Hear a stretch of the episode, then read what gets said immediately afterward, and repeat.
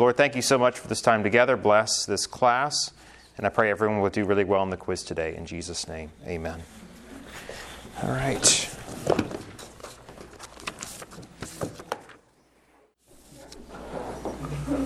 Who needs uh, more time?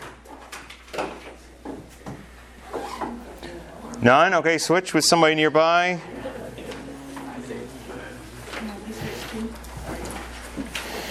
Sorry, you know, uh, this is quiz number three, right? So we're quiz number three on Adams chapter six and seven. Were you able to read the entire assignment? Hopefully, you were. Uh, but there's no extra points this time for that. Sorry. Um, number one, what is the thing to be avoided at all costs in preparing and preaching a message? Yeah. Is it finding the original purpose, imposing your own purpose, or finding cross references to the passage? Definitely B. Imposing, which means placing your ideas on the text rather than letting the Bible speak for itself, letting God speak for himself through the, the Bible. Um, number two, when can the preacher be said to be speaking with authority? A. When the preacher speaks loudly and pounds the pulpit. B. When the preacher speaks eloquently and argues the point. C. When the preacher knows he is saying what the Holy Spirit said for the purposes of the Holy Spirit in saying it. Or D. When the preacher receives a message in a dream the night after he ate some greasy pizza. Definitely C. Definitely C. Is D from personal experience? uh, no. Um, Number three, which of the following is not one of the three general purposes in preaching that would bring glory to God's name by building up his church? To inform, to convince, to intimidate, or to motivate? To intimidate. C, to intimidate. Four, true or false, it is not necessary to interact in informal settings with the people to whom you preach or teach. That is false. It is important to interact in informal settings. True or false? To present every person mature in Christ requires both public preaching and private counseling. True. Mark the number right uh, out of 20, so it's five questions, you know, four points a question, and pass them to me. All right. Um, I printed out another worksheet for you guys. I realized after I did this that there is a error in the printing, so if you'd like a corrected one, I can do it. It's got a bookmark. Um, man, you guys messed. Unbelievable. Sorry.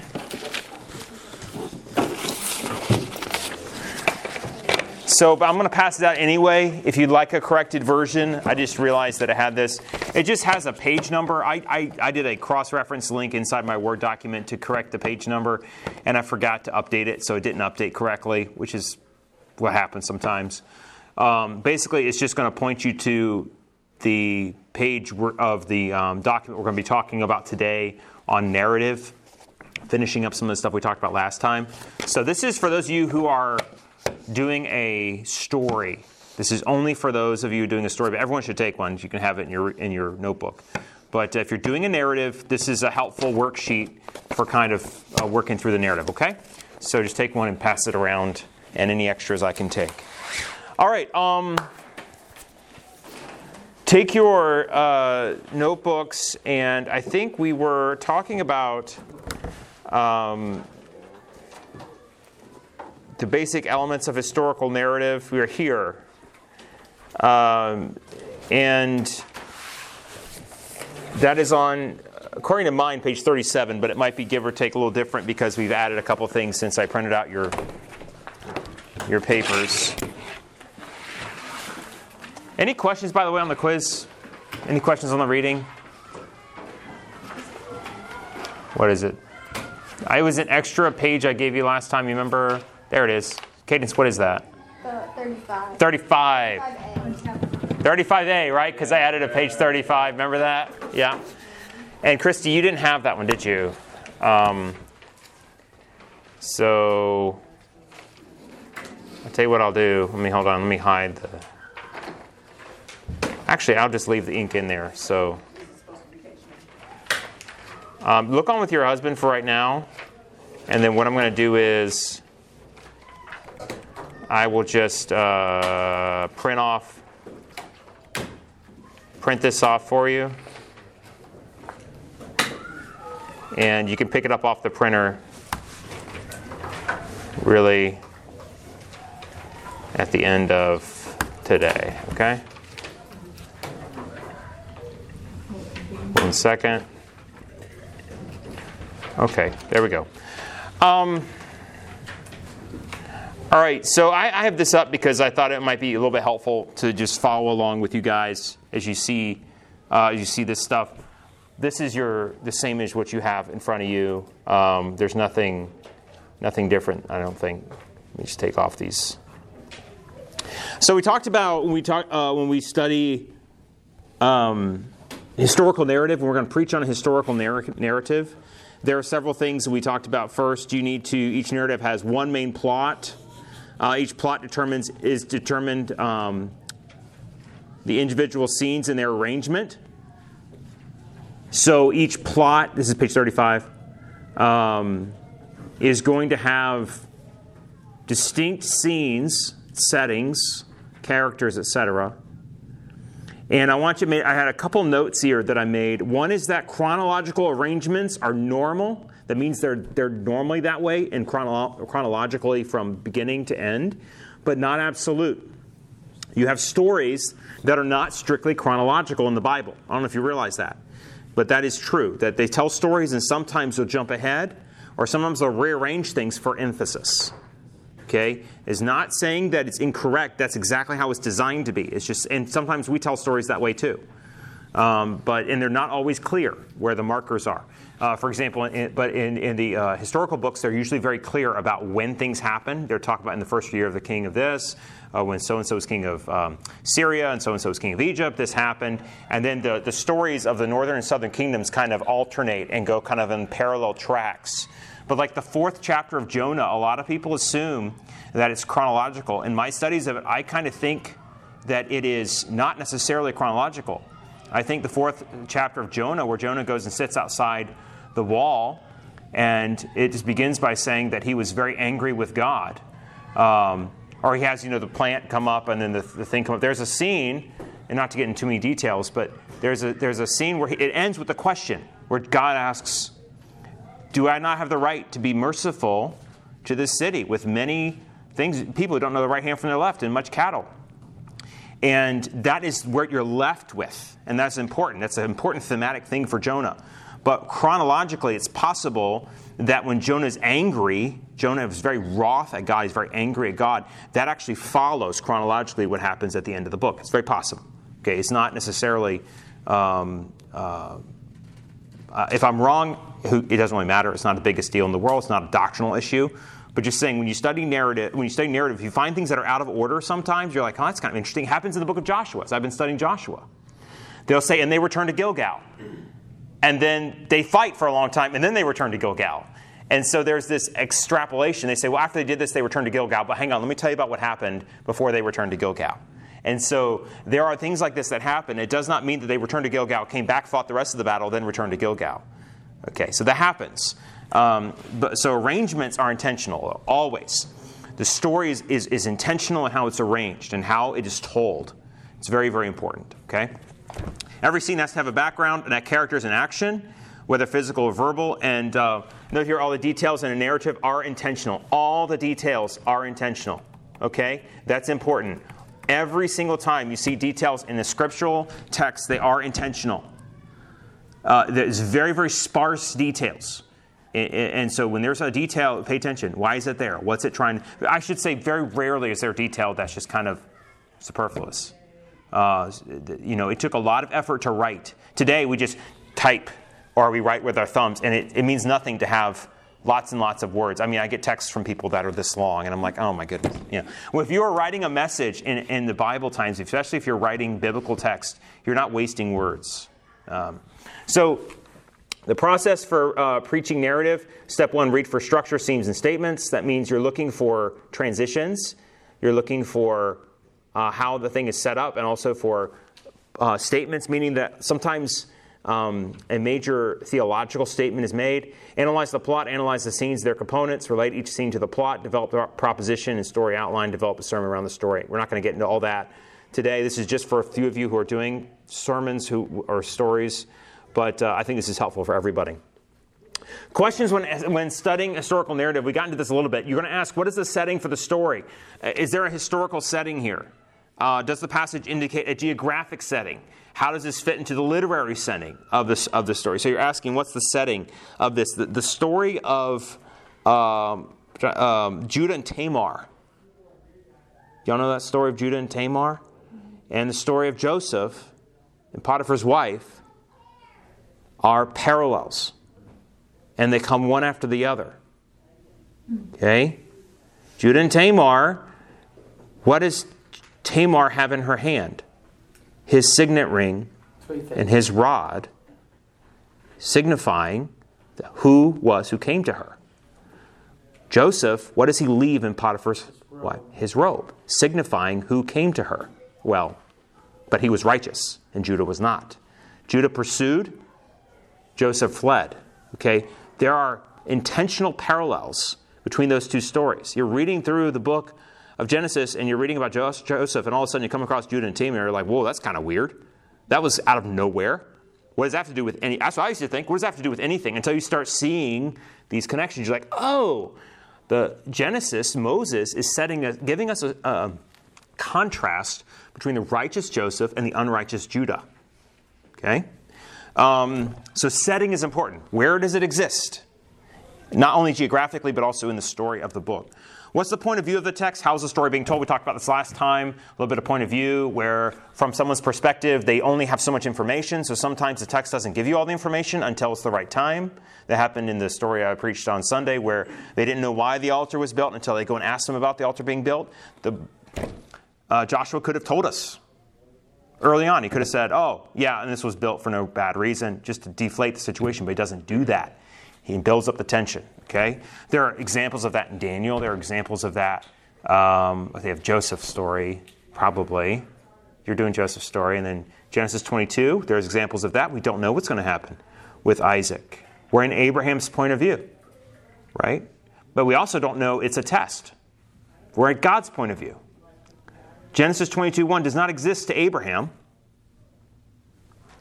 He doesn't know. All he knows, uh, Genesis 22 1, is, um, let's just pull it up. Um, he says, It came to pass after these things, God tested Abraham. He doesn't know God's testing him. So, so you see, point of view is important. Um, let's keep going. What are the stylistic devices that are employed uh, here? Chiastic patterns. We talked about chiasms, right? Special note of central point. Identify repeated words, images, or phrases like hand, day, go up, thus says the Lord, etc. You're going to identify these key words that repeat throughout the text. There's some important ones in Daniel. There's some important ones in Genesis 22. Okay? Uh, for example, in Genesis 22, I'm giving you some free stuff here. But Isaac, what does he do with the sticks? He carries them on his back and then up the mountain. And then once they get up the mountain, Abraham lays Isaac on the sticks. So the sticks are laid upon Isaac, and then Isaac is laid upon the sticks. There's this reversal image that's really beautiful. Um, and there's lots more. Identify wordplay double meanings. Bible's full of these. Get a study Bible and read through it. There's lots of, especially for, for names. Names have double meanings all the time. Um, Book of Hosea, the, the, the, children born to Hosea. Lo Ammi means not my people. Um, there's lots of examples in prophetic literature where people use names in a ironic way. Okay, Jonah. What's Jonah's name mean? It means dove, right? It means like peace. Yet Jonah is bringing a message of what? Ju- judgment, right? So it's ironic that Jonah's name is this when he comes to Nineveh. Okay, so um, what are the main characters? What, who are the supporting or side characters? What does the dialogue reveal about the motivations of characters in this story? Uh, dialogue is going to tell you a lot about what the characters want, what they desire, and who they are. Okay, so pay attention to dialogue. Let's keep going. Uh, what do the physical descriptions? Oh, hang on. An example of dialogue revealing. Can anybody give me an example of dialogue revealing motivation? The woman at the well. Yep. That's a great example. I was thinking of another woman, Ruth, right? And Ruth 116, she says, you know, I will go after you, you know, I'll follow you. Your people will be my people, your God will be my God. Where you're going, I will go. Where you die, I will die. Okay, her dialogue reveals what's in her heart. Mary, my soul doth magnify the Lord. You know, all that. A lot of dialogue, okay? Um, what are the physical descriptions revealed about a characters in the story? Um, Genesis 39 6, Joseph's appearance as, as handsome is important when Potiphar's wife approaches him, okay? Uh, David's appearance as a ruddy young man uh, is important. All, all the physical, descri- uh, Saul's description of being tall is important because if he weren't tall, he would never have been picked because he's an idiot. Saul is an idiot. He is incompetent. Read the story and look at the. It's all there. Saul can't find his own donkeys. Like he's a, he is complete buffoon. He is a clown. Okay, that's the picture of Saul. Yet he's still given a, as king because he's head and shoulders above the rest, literally speaking. What are the behaviors or actions reveal about the characters in the story?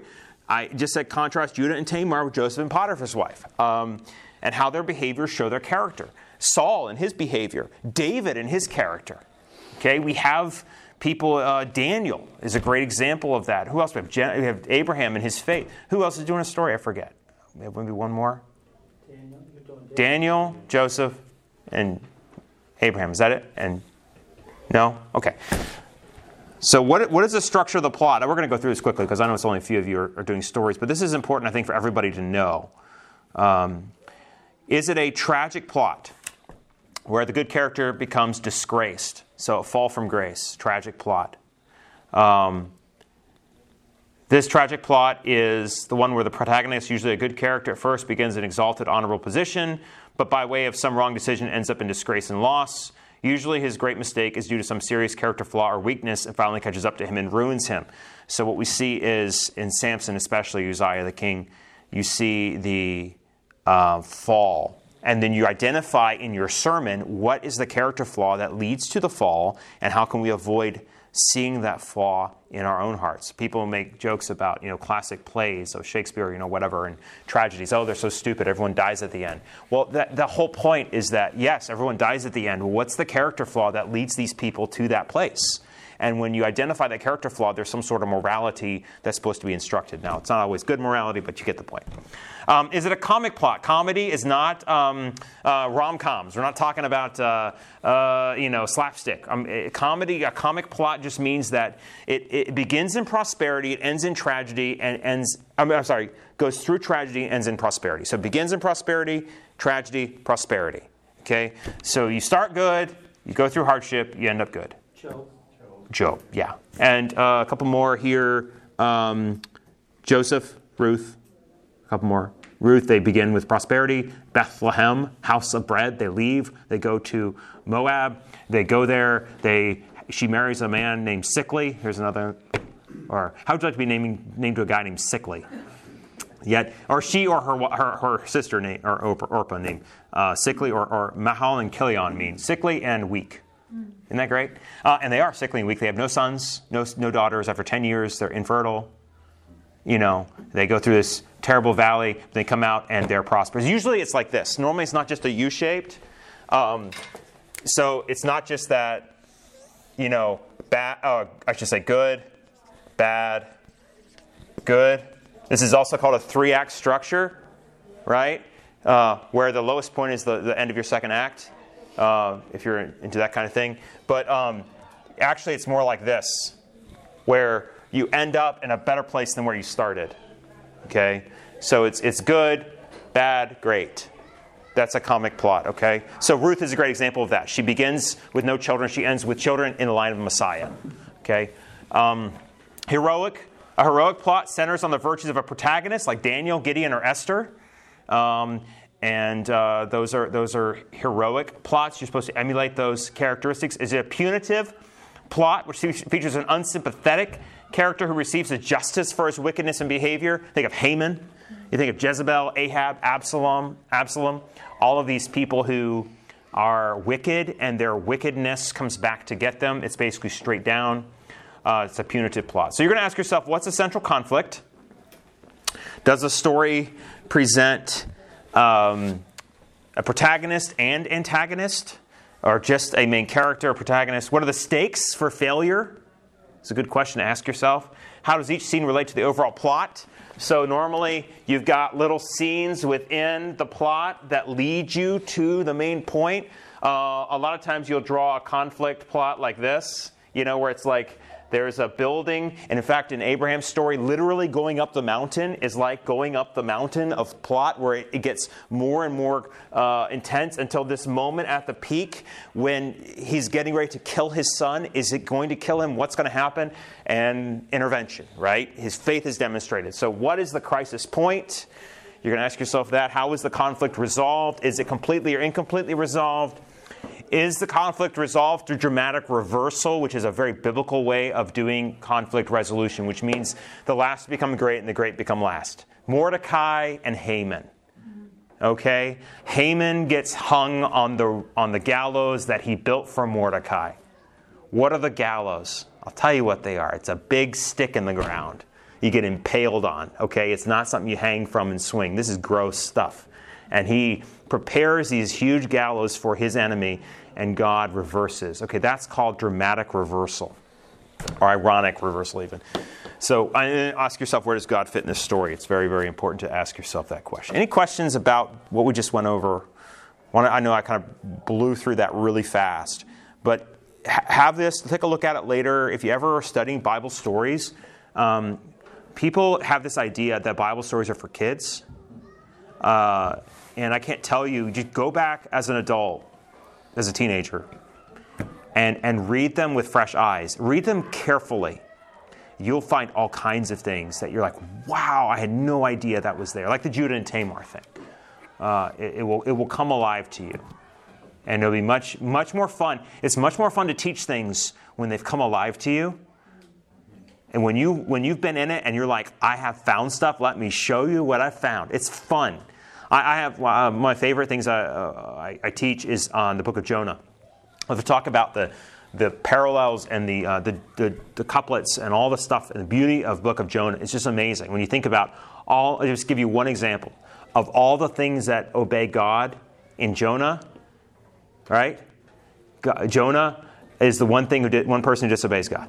Okay, he's the prophet of God. And what does he do? He disobeys the Lord. But who obeys him? Well, the storm obeys God. God sends a storm. God sent a Jonah, but he didn't go. God sends a storm. God sends a fish. God has these sailors, these mariners who are idol worshippers who worship him.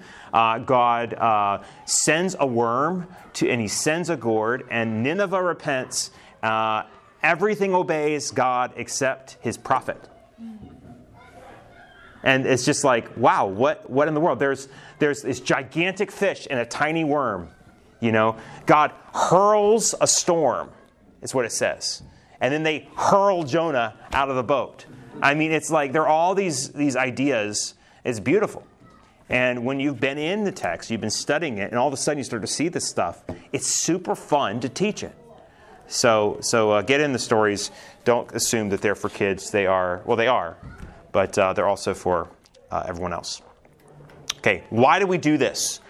Is it just for, for fun? Do we, do, we, do we do these things because they're just enjoyable? Because they are to find this stuff. Why do we do these kinds of questions? Make sure that you're understanding the text you're preaching. Okay, what, what, what stage are we in? Yes, before we get to purpose per se, we're in the very, very beginnings of our preparation. What Observation. observation. So if we have our three points, we have our observation. I'm gonna have to erase some of this. Anybody, everybody got this down? I'm just, I'm just joking. This is not very deep stuff. Um, so observation being our first, our first step along the way. We start with observation, and we're going to move to interpretation. Right? But your observation point is what does it say? Like, what? You're asking the simple question what does it say? Before you get to what does it mean? Okay, you've got to ask yourself what does the text actually say? There are a lot of things that people assume. Um, I remember growing up, I watched a uh, special series one year, uh, biblical series. Don't be careful when you watch specials on TV about the Bible. Why? Yeah.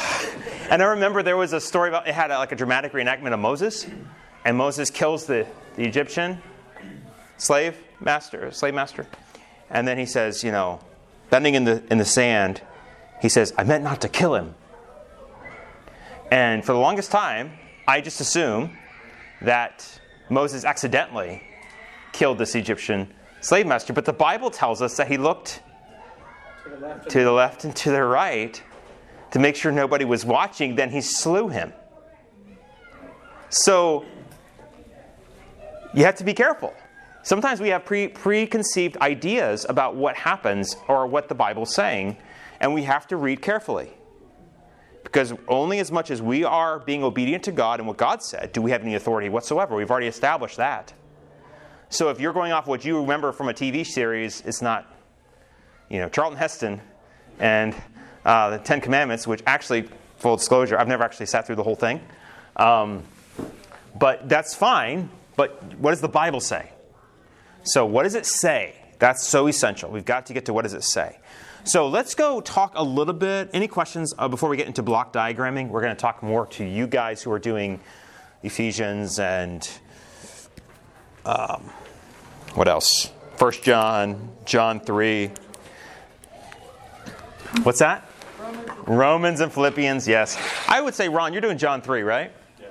I would say you would qualify. This is more like a, a narrative as well. It's, a, it's similar in that, right? Okay, so let's talk about block diagramming. Just go back one page, uh, if you would, um, to block diagramming. I have a few instructions for you uh, here. Whoops. Let's see if it. What happened? It disappeared on me. Let's see if it comes back. Okay. I'm going to show you. Okay, these are my notes for Sunday, and, and this is not. Let me make it so it's not dark. Hang on a second. How do I do that?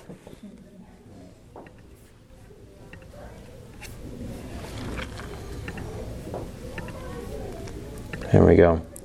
Um, okay, so this is I do my block diagramming in an app called OneNote. It's just a Microsoft app. It's free. Um, you can do it anywhere, but I like it because I also have an iPad and I can write. See, I wrote, I write a bunch of stuff, and this is um, my notes for Sunday, and I'm trying to figure. I found I've got three sections, um, and this is actually block diagramming pretty well because it's a sermon from Joshua. Now let me show you. Let's just let's just go from scratch here and let's block diagram somebody's passage. Um, who's doing Philippians? Okay, Philippians and Philippians. What do we have? What is your text again? Philippians 119 to 30. 1, 19 through 30. And then you are Philippians 2, Two. 1 through 13. 13. Yeah, something like that. Okay, so what we're going to do is what you end up uh, Philippians 1, 19 through 30. Oops, ha, I'm in Hebrew Bible. Hang on one second. There we go. It's like I can't find the book of Philippians. Um, so what you can do is now I have a Bible app, Bible program that's called Accordance. You don't have to have Accordance. You can go online. You can go to places like BibleGateway.com, or you can go to Blue Letter Bible. And in these, in these, um, say you go Philippians one, and it'll give it to you. Here's King James, but let's say you want to use a different translation. Uh, I'm not exactly sure how to. I think you change it here. Let's say you use ESV, Philippians one, and there it is. Okay, so you could do that, and you can copy and pa- copy and paste. I like Bible Gateway because you can do big passages like this, and you don't have to have the Bible. You can just you can just copy and paste. You see that? So you just highlight it, right click, copy, and then paste into. Well, now I know some of you like using paper. That's great. But let me show you why um, why I'm going to use a word processor here. And I'm not using Word.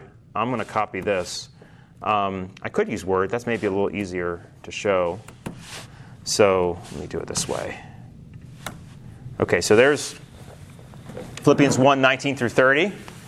And when you do block diagramming, what we're going to do is we're going to walk through this. I'm going to show you how to do it. Okay? And then the benefits of it. So, um,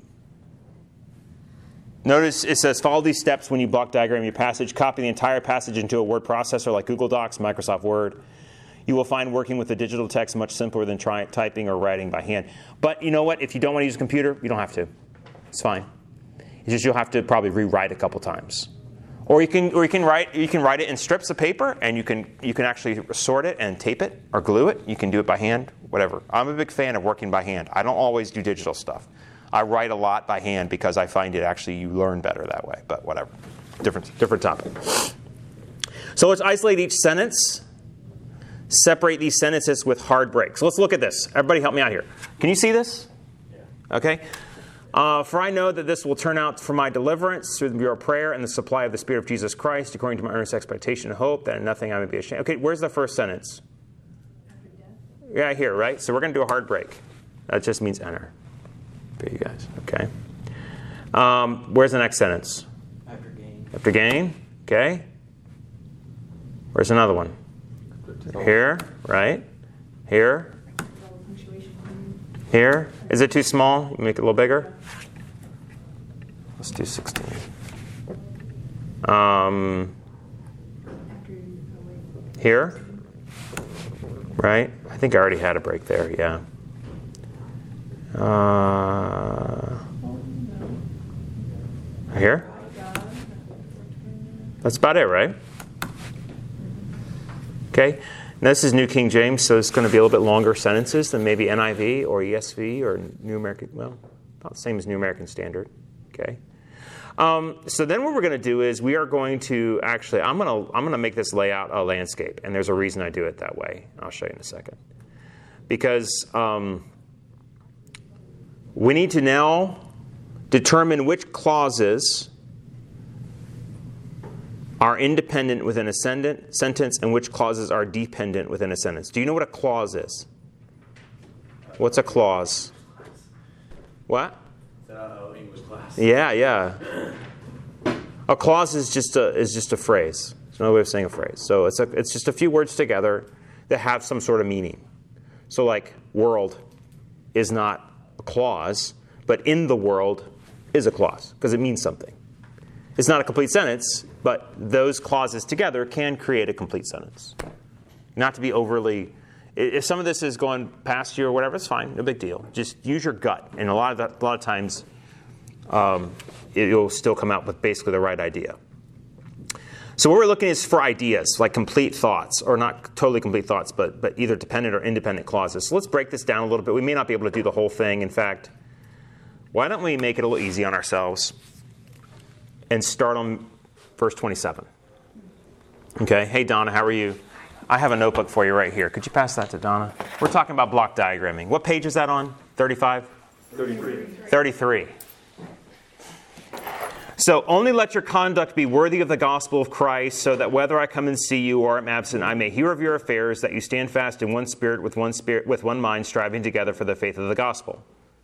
It's a long. It's not even done with the sentence yet.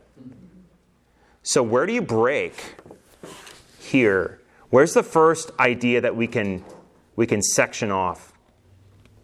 Can you make it even bigger? Oh, sure. Is it the only let your conduct be worthy of the gospel of Christ? Only let your conduct be worthy of the gospel of Christ. Let's put a break there. Okay, that makes sense. So that, in fact, let me just go back. This is I'll, I'll- I'll show the um, I'll make it this way again, so we can make it just so we can make it bigger for you guys.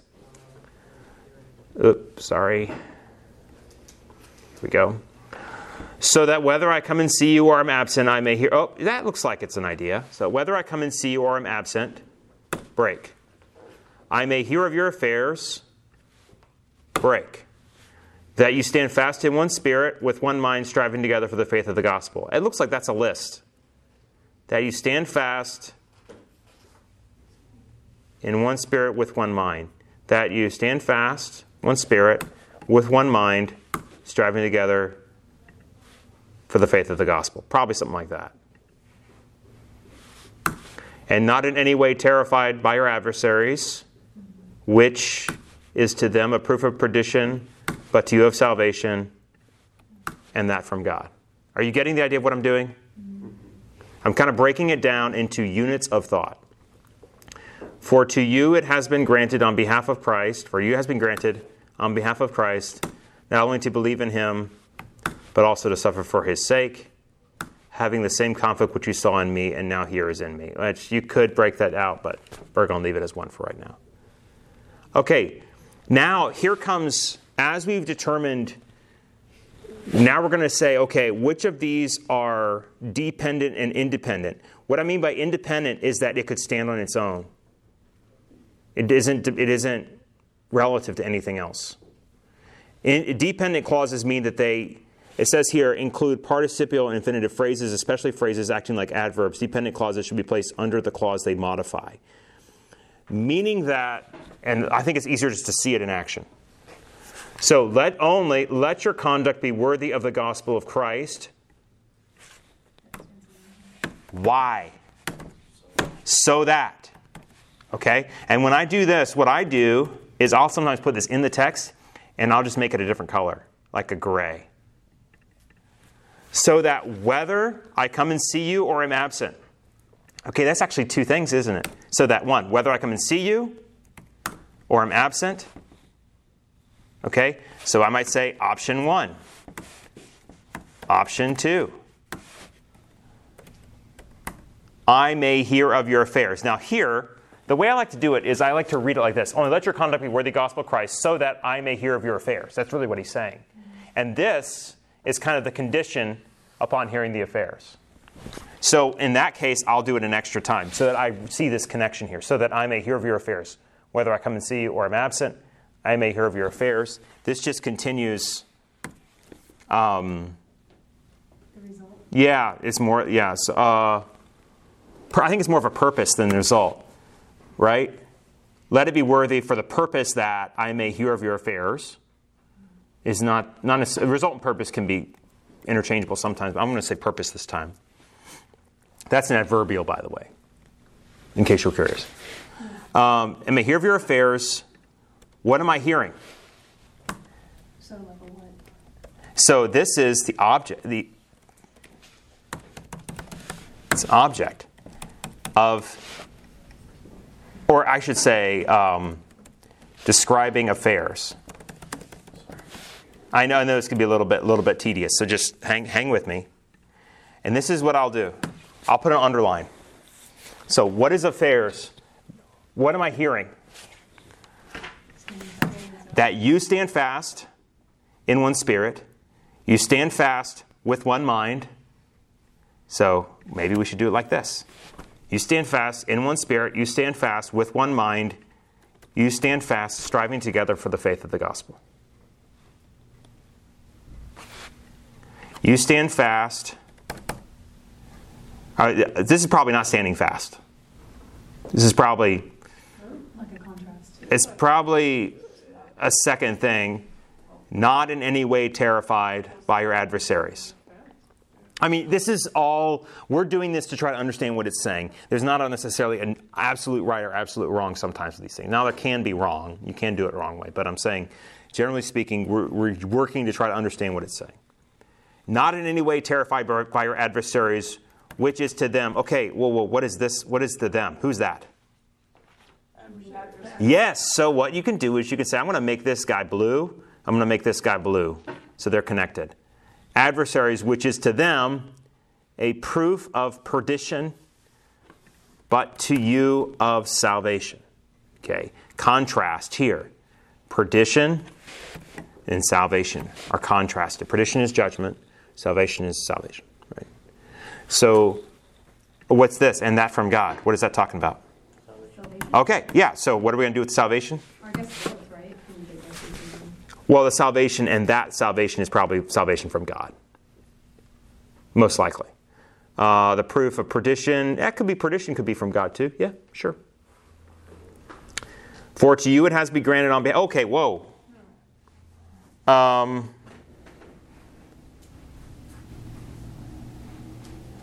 Where does this go? Any ideas?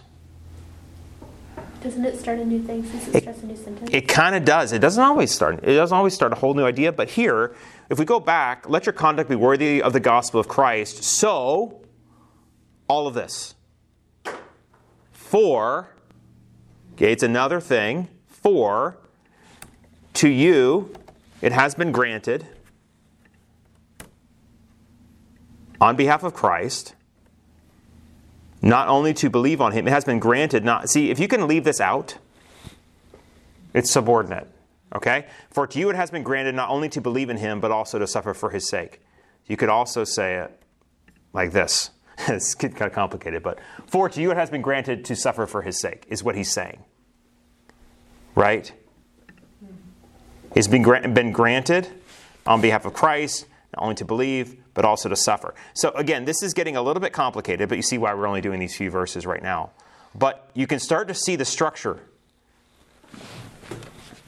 of this passage, just these few verses here. Let your conduct be worthy of the gospel of Christ. That is a, that's an admonition, that's a, that's a command. Why?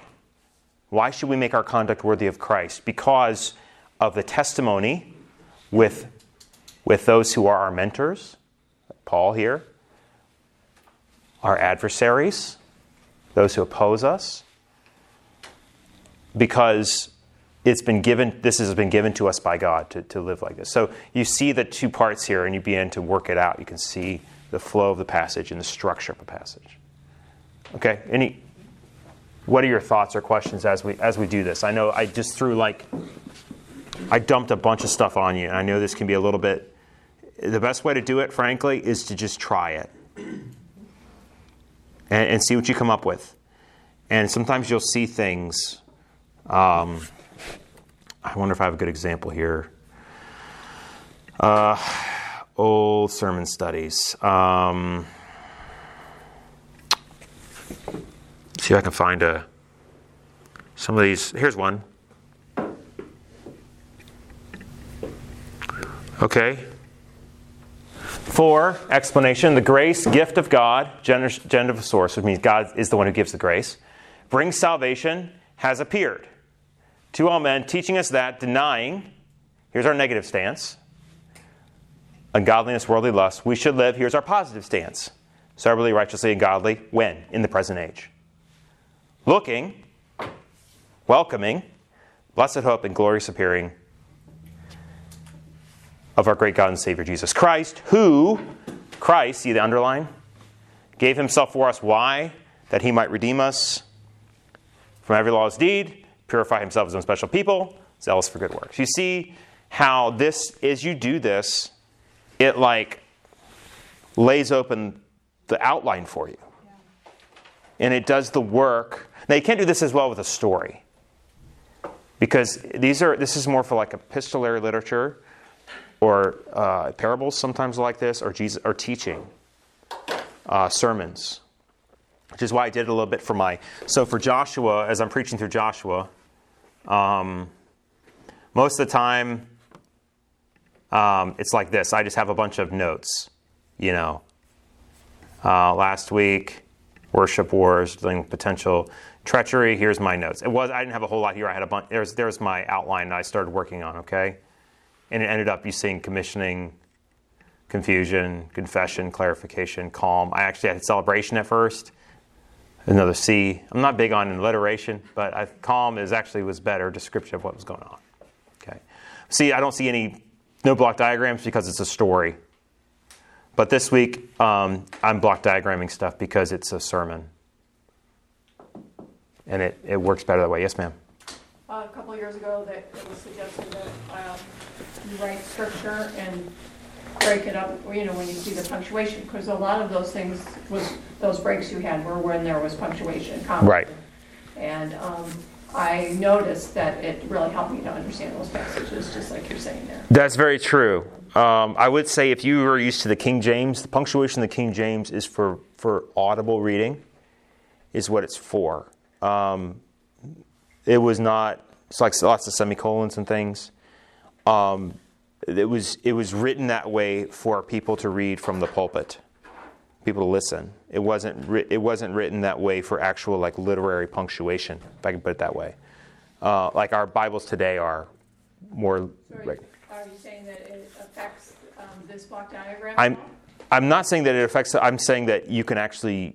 The, the, all the times the pauses are more, almost easier to see there's punctuation in places that show when you should pause in the King James. In the, in the older King James, not the New King James, but the King James, if you read it and you look at those punctuations like you're saying, and you actually do breaks there, you're almost right almost all the time. So when it comes to subordinating ideas, because they put in breaths, the punctuation marks are supposed to be pause marks, kind of, or how much pause to give. It was almost written for us, not for private reading, but for public reading, if that makes sense. Just just a little nuance. It's not really that big of a deal, but it's something that maybe will be helpful to you. Definitely look at it in your when you, in your um, in your passage. But but this is um, I'm going to have you turn in a block diagram. Now I have other uh, diagrams you can see uh, in your.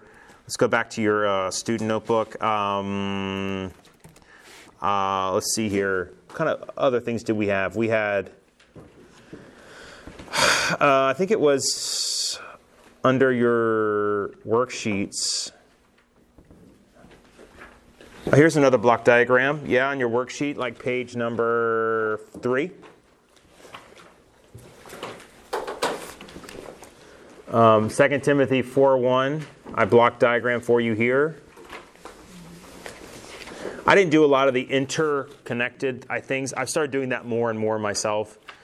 Um, you don't have to do it, but um, block diagramming is, is I, I found that this is by far the best thing you can learn to studying a passage in depth. Um, grammatical diagrams are helpful. Um, I give you a grammatical diagram in there somewhere too. I think, right? Uh, there it is, page 31. I'm having you go all over the place.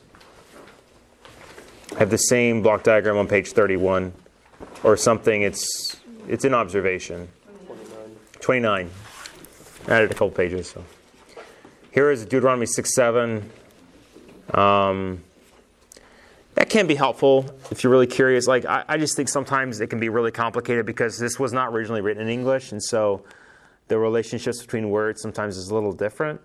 And so if you're going to block diagram, it's not always the most helpful, but it can be. I'm sorry, if you're going to um, grammatically diagram, it may not be the most helpful, but it can be. Block diagramming, outlining, you see that there. But if you keep, you know,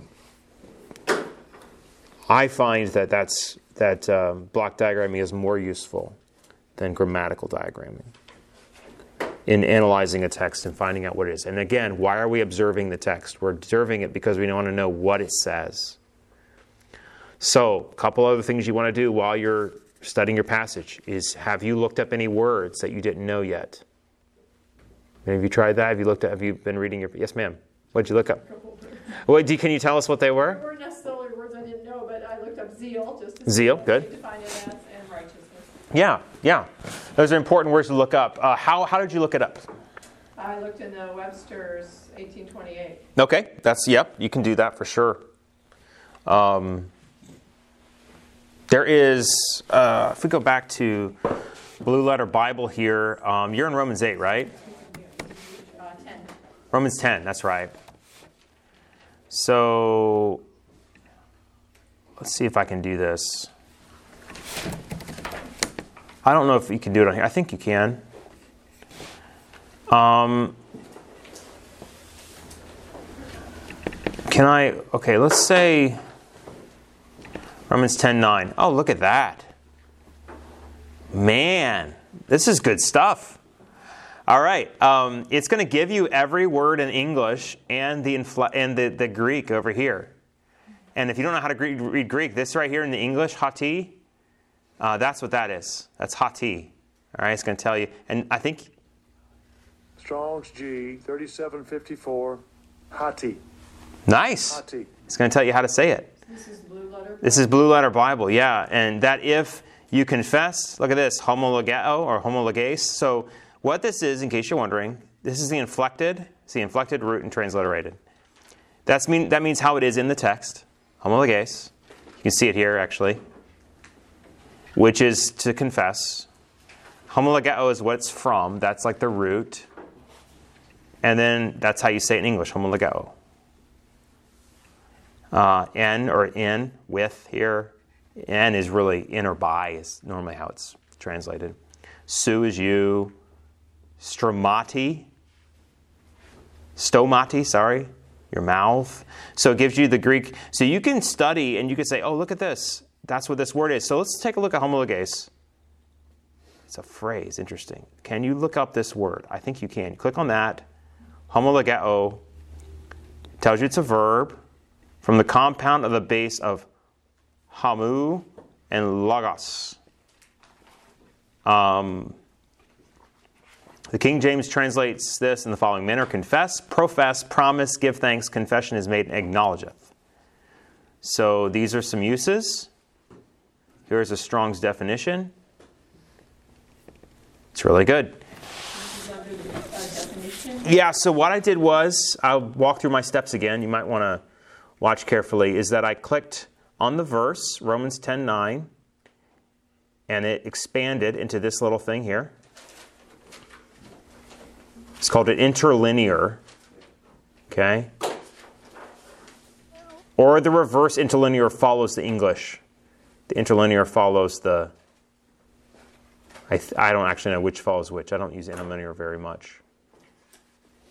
But you just um, you go then to the strong the letter here or the word here. G means Greek. Thirty six seventy is the number. H is Hebrew. So if you're looking in the Old Testament, it'll say H twelve fifty five or whatever. You click on that word. Let's click on a different one. Uh, believe. Pisteuo. Um, you click on the word. Uh, it tells you pisteuo, how to say it. Pisteuo from pistis, which is the word for faith. And it gives you the thing believed. I think it's true to be persuaded enough to give credit to place confidence of a thing believed and a reference, to entrust in something. Okay, so you can read up about this word. The reason I say this is because, for example, sometimes words in English are different than the Greek word underneath it. And if you look up the definition of something, you might end up looking up the wrong thing. Uh, also, if you're studying for words, you want to be careful with word studies that um, sometimes you'll get a very narrow definition. So let's get an example here. Uh, let's use my uh, thing because I have more definitions here. Uh, Romans 10, uh, 9.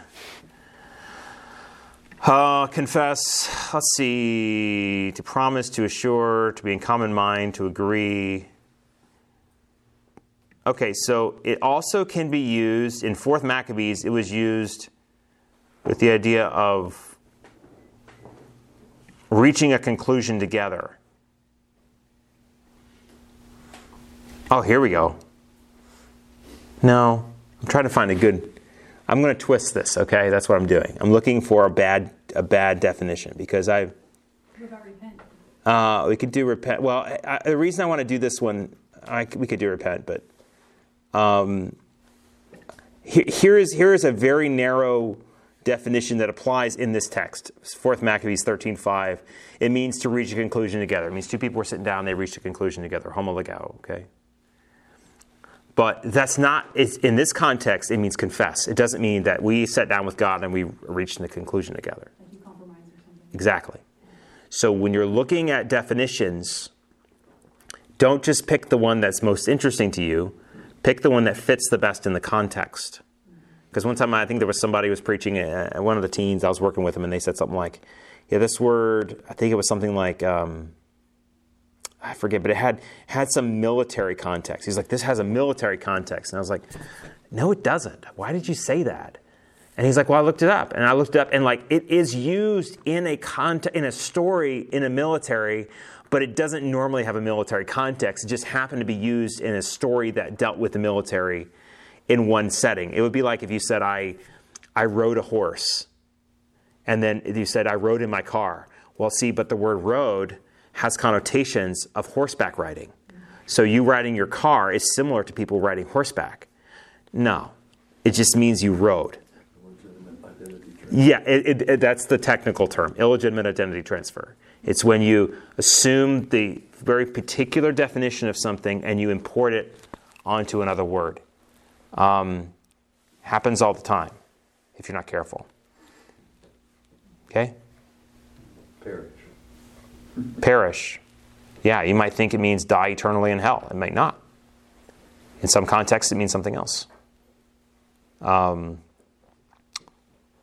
Uh, there's, there's lots of examples of that. Uh, any, uh, we're basically out of time, but, but, but let's look at your assignments for next week because um, we base, I wanted to really talk a lot about observation today, which we did. We will continue down this as we talk about your exegesis work. So for next week, um, which is the 10th, I want you to identify transitions in your text. Okay, so changes in audience, mood, perspective, or language. Identify your main shifts, because normally that means you're going to have a major point at that mark. You don't want to have your main points like in the middle of a sentence. Your main point should be where a main break is. Okay? Use this information to help you divide the passage into logical section or parts. I want you to mark repeated words, except for like the, on, about. Well, maybe about. But like words that repeat. Um, identify keywords or theme words. Do your best here. Do what you can. Define any unfamiliar words and bring your observations to class. Any questions? Yes, ma'am. As far as defining words and looking them up, like with the Greek and stuff, how many would you recommend doing? Just like, uh, like not doing articles or just like. Oh, definitely don't do art. Yeah, you don't need to do articles. Just words that words that be like you think are important. Like so, if you're reading, con, like if you're reading uh, Romans 10, 9, and confess is probably important word. Believe is probably an important word. Saved is probably an important word. You might want to look those up if you don't know what they mean, or if you're like, I'd like to see what this means. Anything you put in at this part, at this stage, again, remember what I told you about the pyramid?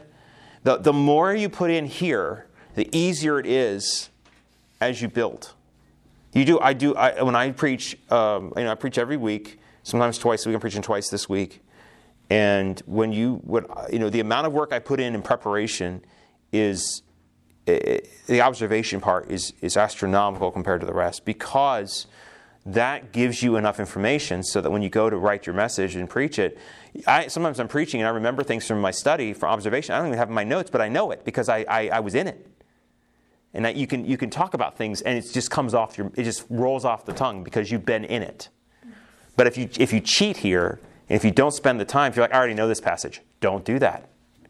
You might think you know it. You might have memorized this passage. Still do it you might find something. Who knows? You don't want to ever get up there, be talking, and then realize you're wrong as you're speaking and have to be like, well, actually, that was incorrect. All right.